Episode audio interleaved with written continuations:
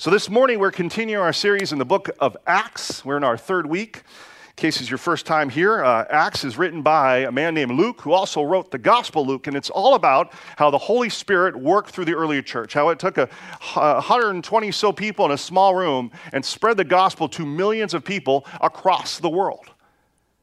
And, and we're unpacking how the Holy Spirit did this because if you are a believer here today, if your faith and trust is in Jesus Christ, Scripture tells us that the same power that was available to them is available to us. And the same purpose and same calling that they had in their lives is in our lives. And so we're talking about how do we get to that place? How do we get to that place where we take the Holy Spirit, we listen, we follow, we are guided by, empowered by to spread the gospel? Because if it's true what Jesus says, that sin separates us from God, it's literally a waste of our lives to make anything else a priority but the spread of the gospel. And so we're looking at how we do this. And as we turn to chapter 2 this morning, we're going to find the Jews, the followers of Jesus, gathered in Jerusalem like Jesus told them. And they're gathering together and they're waiting because Jesus told them to wait. And today we're going to see what they probably could never expect or understood what was going to happen. They're going to see the power of God fall on them in a way that changed their lives and changed this world forever. So, Acts chapter 2, verse 1. When the day of Pentecost arrived, they were all together in one place. And suddenly there came from heaven a sound like a mighty rushing wind, and it filled the entire house where they were sitting. And divided tongues as, as a fire appeared to them and rested on each one of them. And they were all filled with the Holy Spirit and began to speak in other tongues as the Spirit gave them utterance. Now there were dwelling in Jerusalem Jews, devout men from other nations under heaven. And at this sound of the multitude coming together, they were bewildered because each one was hearing them speak in his own language. And they were amazed and they were astonished, saying, Are not all these who are speaking Galileans? And how is it that we hear? each one of us in our own language. Parthians and Medes and Elamites and residents of Mesopotamia and Judea and Cappadocia and Pontus and Asia and Phrygia and Pamphylia and Egypt and other parts of Libya belonging to Cyrene and visitors from Rome. Both Jews and proselytes, Cretans and Arabians, we hear them telling in our own tongues the mighty works of God. And they were all amazed and perplexed, saying to one another, what, what, is, what does this mean? But others, mocking, and said they were filled with new wine. A nice way of saying they were drunk. This is the word of the Lord. So, what is Pentecost? For that is what we're talking about today Pentecost. Many of us, when we think of Pentecost, we think of Pentecostal, which is a type of church, we would call it with a certain type of worship style that emphasizes certain spiritual gifts. The people that we might consider a little bit weird. And this coming from a guy who was in a few Pentecostal churches. We think of people speaking gibberish, people waving flags in the air. No offense to anybody who likes to wave flags. People dancing weird, people laying passed out on the floor, shaking. Bunch of other people doing other bunch of other weird looking stuff. We think of the type of services that we feel like give us normal Christians a really bad name. Now, this is unfortunate because the true and original meaning of Pentecost has such a larger meaning, such a greater meaning than different displays of weird looking worship. The word Pentecost is originally, the word is, is numeric in nature. Next time you're playing Bible trivia, this might help you out. And it comes from a, a, a different of the Greek word uh, that means 50th. So Pentecost, it means 50th. See, Pentecost was the 50th day after Passover. Passover being uh, the time that the Israelites would celebrate each year their being saved from Egypt, uh, from Egypt as slaves, being freed. And it was one of three Jewish uh, pilgrimage festivals where Jews would travel from all over the lands and they would come to Jerusalem to, to worship in the temple and to make offerings to God. And so God waits till Pentecost, till everybody was in town for this festival to finally fulfill this promise that he had given to his believers before he went off to heaven. It's a promise that we find in Acts chapter 1. And while staying with them, Jesus, he, speaking of Jesus, ordered them not to depart from Jerusalem, but to wait for the promise of the Father, which he said, You heard from me. For John baptized with water, but you will be baptized with the Holy Spirit not many days from now. So, Pentecost, which was a day of remembering the past and what God has done, would now be changed to a day of remembering when God gave the power that was needed to spread the gospel. This is what Pentecost is all about the coming of the Holy Spirit in a very individual way to the lives of believers. And I want you to notice that I said the word given. I didn't say earned. I didn't say taken. I didn't say purchased. I didn't say won. I said given. Listen to the way Luke describes it. They're sitting around in the room. The sound comes in like a rushing wind. It filled the entire house. Tongues like fire rested on them. And they began to speak. Doesn't say that they read a book. Doesn't say they attended a seminar. Doesn't, doesn't say that they had a spiritual life coach. Doesn't say that they developed this practice, this gift through repeated practice. It says they were given this utterance of tongues as the Spirit rested on them. They simply, in this moment, received what God had given them. And the point I want to draw from this for you is that God gives you the power. God gives you the power. God gives you the power. You might say, well, Pastor, we're talking about the disciples here. And it's true.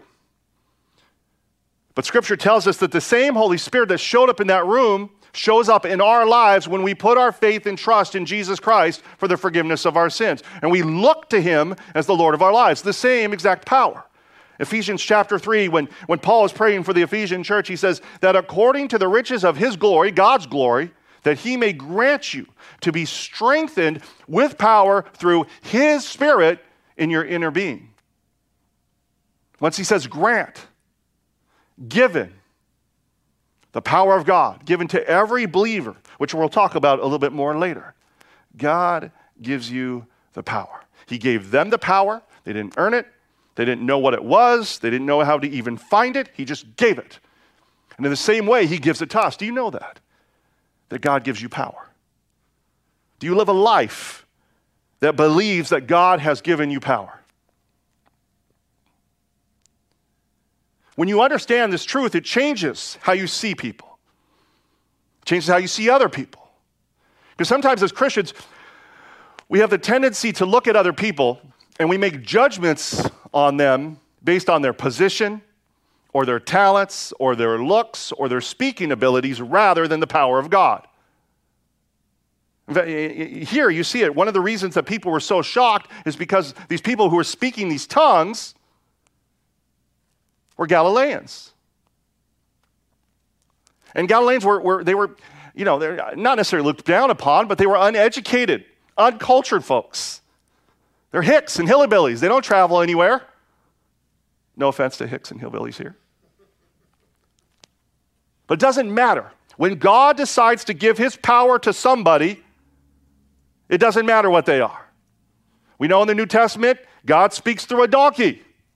If he can speak through a donkey, he can speak through anybody. Have you ever walked into a church and you made a judgment about how it's going to go by the way the worship leader's dressed, or by the way the pastor looks, or the voice and tone and, how he starts speaking? Come on, we all do it. We may not say it out loud. Well, a lot of us might say it out loud. But we make judgments. Sometimes I learned in churches, I remember I had one pastor, and I was early on, and he told me, he said, Look, never tell people when you're out of town. Because people will tend to come to church less when it's not the lead pastor. And I go, Well, why is that? And I wanted to know because I was the associate pastor at the time. So I'm like, "What's ring.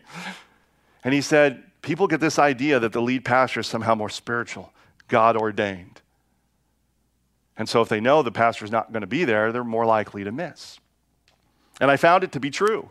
And in fact, in churches where I've not told people that I'm going to be gone, they're like, why don't you tell us when you're gone? And I tell them why. In those moments when we're doubting people, we're not doubting them, we're doubting the power of God to be able to work through them. Because we lower our expectations of what God might do that day. And it makes me wonder how many times in my life I've missed out on a message that God has for me because I automatically discounted somebody by the way they looked or their position in life. And we do this a lot even with our families. Families often, we see the, the, the, worst in our family members, don't we? We see their sin, we see their flaws, we see the stuff that most other people don't see. And sometimes this is why they say it's the hardest to evangelize your family members, because they see all your dirt. But no matter who is in my family and how sinful they are, if God is who He says He is and chooses to put His power through them, then I should always be willing to listen to what they have to say. Because it's about God's power and not theirs. Do you hear me this morning, church?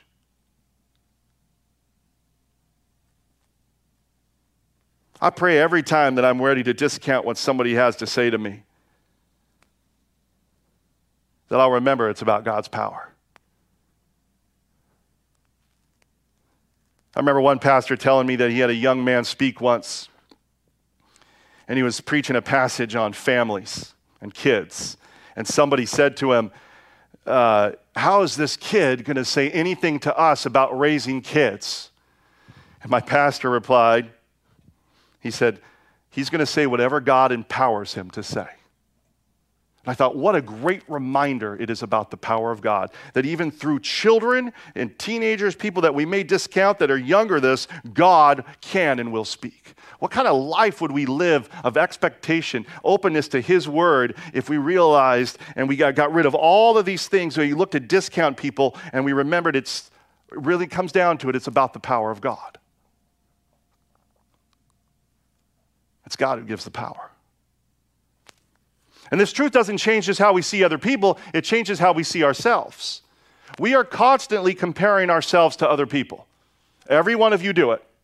I do it. We compare ourselves to other people. We compare ourselves to other people in our age bracket. We compare ourselves uh, to other people in our jobs. We can compare ourselves to other people in our schools. We compare ourselves to people online. If we're in church, we compare ourselves to people in church. And based on how we compare ourselves, whether we feel like we're better or we're worse, our confidence level goes up or goes down. I see this a lot in the church when I'll talk to people and, and, and, and they won't step up to do something because they feel like, oh man, this so and so does this so much better. I, I, could never do that. And so they shut the door on what God might, get, might be wanting them to do in their lives. But see, the truth of Pentecost, it shuts that lie up. Because when you understand and believe that the Holy Spirit of God rests on every individual believer, then you realize that the person that you compare yourself to is not better or worse than you are.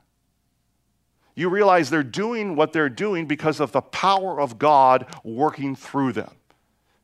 And you realize that that same power that works through them is available to work through you. And then it clicks as you, as you get that lie out of your head over and over and over that you're not as good.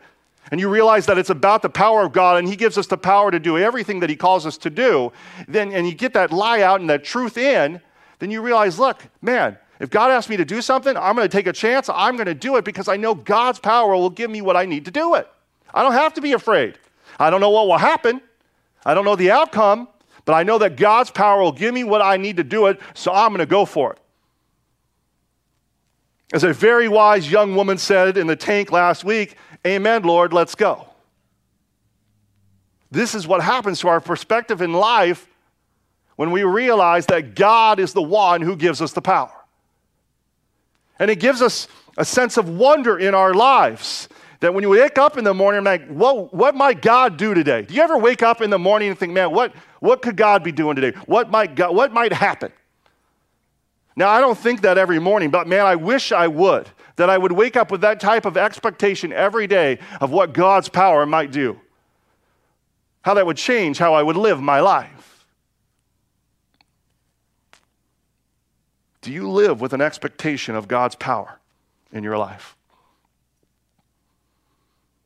Because when you realize it was given to these disciples, despite anything that they did to earn it, you realize that there's literally nothing that you need to do for God's power to move through you, but just to be open and available. Do you live with that expectation? Oh, I pray the Lord would open your eyes if you don't. Because I believe that He has so much more for you. I pray the Lord would open my eyes where I don't live with that expectation. Because He has so much more available for us to do if we would have an understanding and a confidence in His power. Hmm.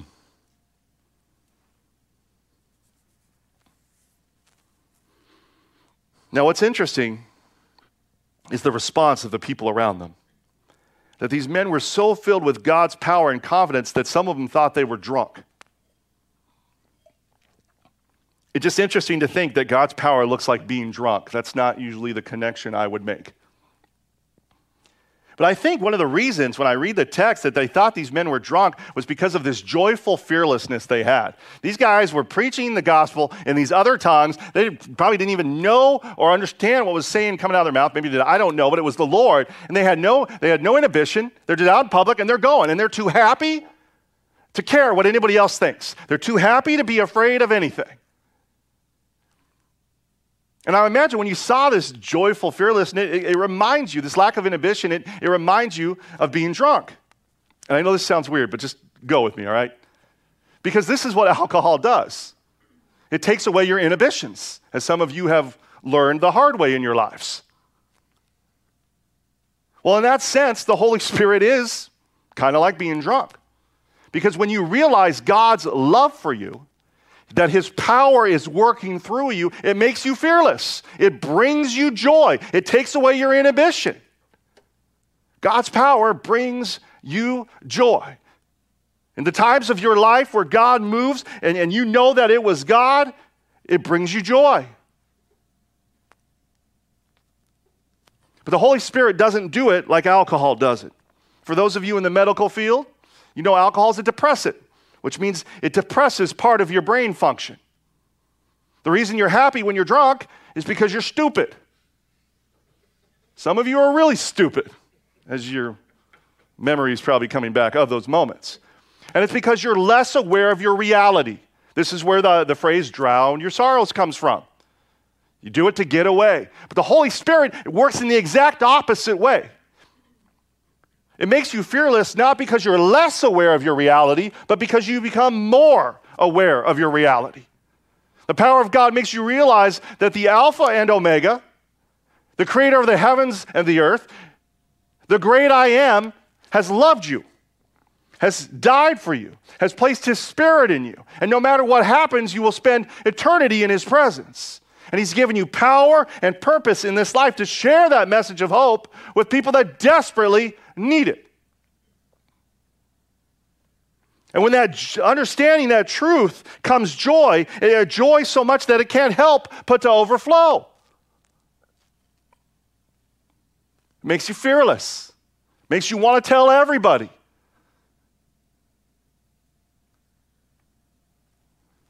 Some of you, you sit here, and this is not hitting you.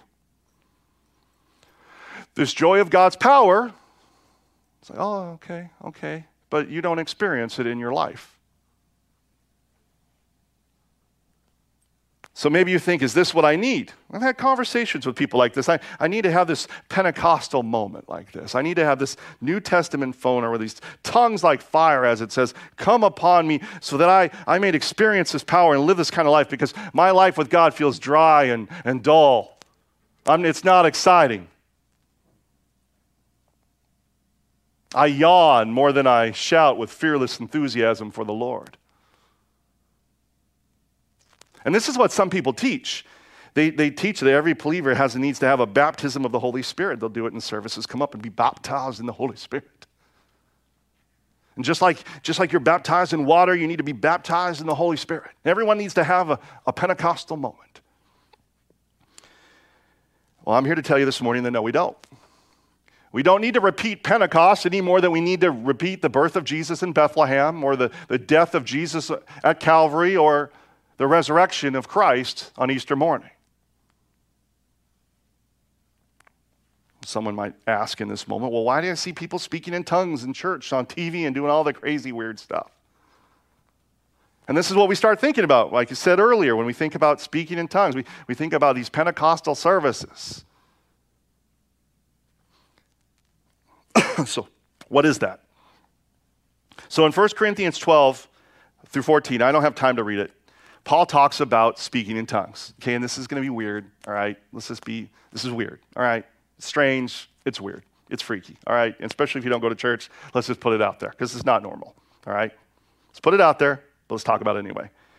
And what he says in 1 Corinthians 12 through 14, he says, if, if you pray in tongues in this unintelligible intelligible language, if I can get that word out, in a worship service, and he says nobody can understand you, you, you kind of need to interpret what God was saying through you, or somebody else does.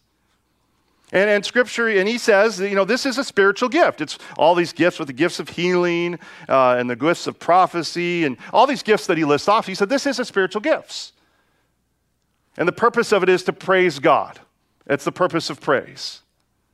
Like I said, if, if you're not a church person or you've never seen it, it can sound nuts. I get it.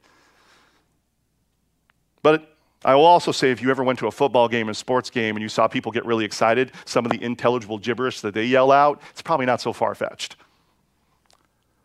Now, I do believe in speaking in tongues because the Apostle Paul talks about it, I've experienced it. And, and even though it can be weird and uncomfortable, even especially someone like for me who's come Pentecostal churches where I've seen it blown out of proportion, and, I, and, and you know, most of, and I think this is what ruins all of this is most of the time people are doing it for an emotional experience rather than the call of God, and so it gives a bad taste in all of our mouths to the point that I don't, you know, I don't even like to talk about it because I've seen it so abused. But Paul also says in 1 Thessalonians, he says, he goes, you can't quench the spirit. Just because someone does something poorly, you can't throw it all out. He says you got to test everything and hold fast to what is good. And in 1 Corinthians, Paul also says that everyone shouldn't value gifts more, more than other gifts. And, and, and so the gifts that God gave you, enjoy, don't pursue the ones that He doesn't. And I wish I had more time to break this down. And if you have any other questions, you can see me afterwards. But all of that to say that the type of tongues that were taking place that you would see in a Pentecostal service or you would read about in 1 Corinthians 12, it's not the type that's happening here, completely different. Okay? This had a completely different and very specific purpose, and people often don't understand this. Okay? This purpose was to spread the gospel. It wasn't for praise, though he brought God praise, it was to spread the gospel. I mean, think about it. The command of Christ in Acts 1 was what? To go to the ends of the earth and make disciples of all nation. Well, back then they didn't have Google Translator. All right? So, how would a gospel be proclaimed to the entire world if it was not spoken in different languages to that world? It had a specific purpose this moment to take God's gospel in these different languages, to put it in the hearts of these people, which many got saved after this, as we'll read later, and then for them to take it back to their parts of the world. We don't need to seek a baptism of the Spirit. We don't need to speak, uh, seek Pentecost again for our individual lives to experience the power of God. Paul talks about this in 1 Corinthians 12. He says, For in one spirit we were all baptized into one body, Jews or Greeks, slaves or free, we were all made to drink of one spirit. By drink, Paul is referring to partaking of the Holy Spirit. That when we put our faith and trust in Christ, the Holy Spirit comes and Scripture says makes his home in our lives, leading us to God, molding us to become like Christ. I did a whole series about, a series about this last summer if you don't understand who the Holy Spirit is. Good seven messages on it. It's on our app, it's on our website.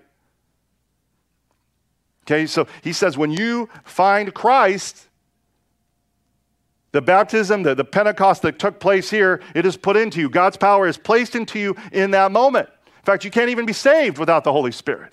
Romans 8 says, You, however, are not in the flesh, but in the Spirit. If in the fact the Spirit of God dwells in you, anyone who does not have the Spirit of Christ does not belong to him.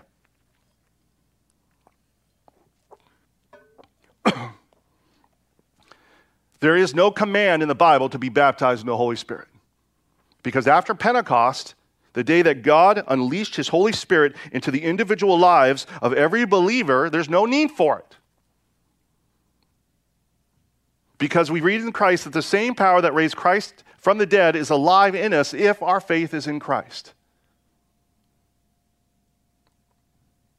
And this is very important because some of us, we have dry lives. We have dry, boring walks with God. There is no life, there's no energy, there's no excitement. It's more like a thing I have to do than a thing that I want to do. That's what your life is. There's no enthusiasm for the life of God. And so some people, they turn to these Pentecostal churches and they want to have these emotional experiences because, well, that's the key to getting passionate and excited about God. No, that's the key to having an emotional experience that makes you feel good for about five minutes but doesn't deal with your sin. Scripture doesn't talk about being baptized in the Spirit, but we are commanded to be filled by the Spirit of God. Ephesians 5. And being filled with the Spirit has to do with you choosing what you pour into your life. Every day, we pour things into our lives. We can pour work into our lives, family into our lives, pour God into our lives. We can pour fun into we can pour bitterness in our lives. You name it, we can pour it into our lives. Paul says you got to pour the Holy Spirit into your life.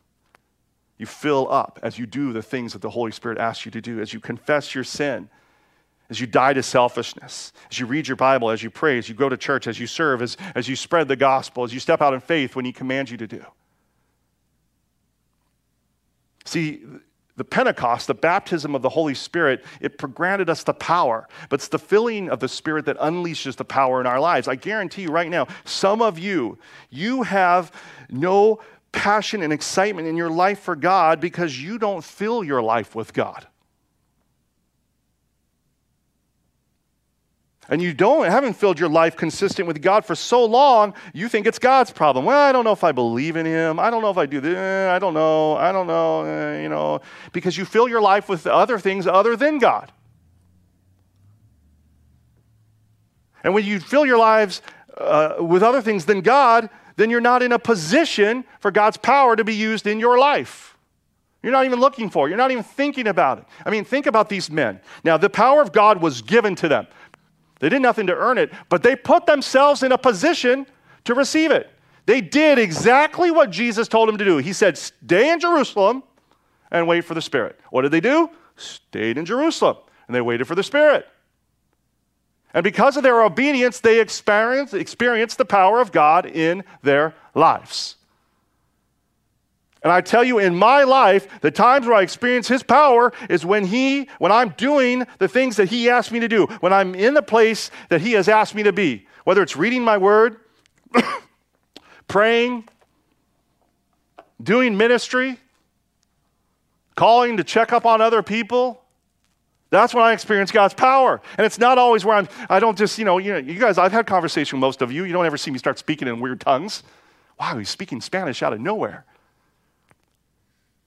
But you'll notice in times in my life where I'll text you and you'll be like, oh, dude, how'd you know I was going through something? Or God will give me a word for you. You're like, that's exactly what I needed to hear. Or even last night, I was trying to figure out, okay, how do I get them to understand a certain point? And then literally out of nowhere, boom, it like came to me. Like that. It was like I wasn't, I didn't formulate it, work it out. It was like, boom, God just dropped it. And you'll notice the same in your lives. When you are doing the things that God asked you to do, you're filling life with the Spirit, then you're putting yourself in a place to experience His power. Some of you are just spending too many weeks, months, and lives not putting yourself in that position. And then the, the, the thing is now, some of you, this is probably not even connecting with you because you're just so far out of position, you're not even listening for it. Hopefully, the, power of the Lord overcomes it. Some of you, you're like, yeah, this is me. And so you immediately get down on yourself and you discount yourself. You beat yourself up. Once again, this is where the moment of Pentecost kicks that lie's tail out the door because they did nothing to earn it, it was given. So, in the same place as you put yourself and you make a choice to put yourself back in a position to experience God's power, boom, God gives it without hesitation. And when you understand and believe that truth, then it gets you excited again. Like, oh man, I've wasted time. I have not been filling myself with the Spirit, but God's power is still there. It's still waiting. Now it's time. It's time to get on the horse. It's time to go. And that's what my, my prayer is for you out of this whole message, whether you've been a Christian five months, five weeks, five days, 50 years, that you will be reminded that the power that changed the world, that raised Christ from the dead, that showed up in Pentecost, is alive inside of you if your faith is in Jesus. It's there. Boom. Without question, period. No ifs, ands, no buts. It's there.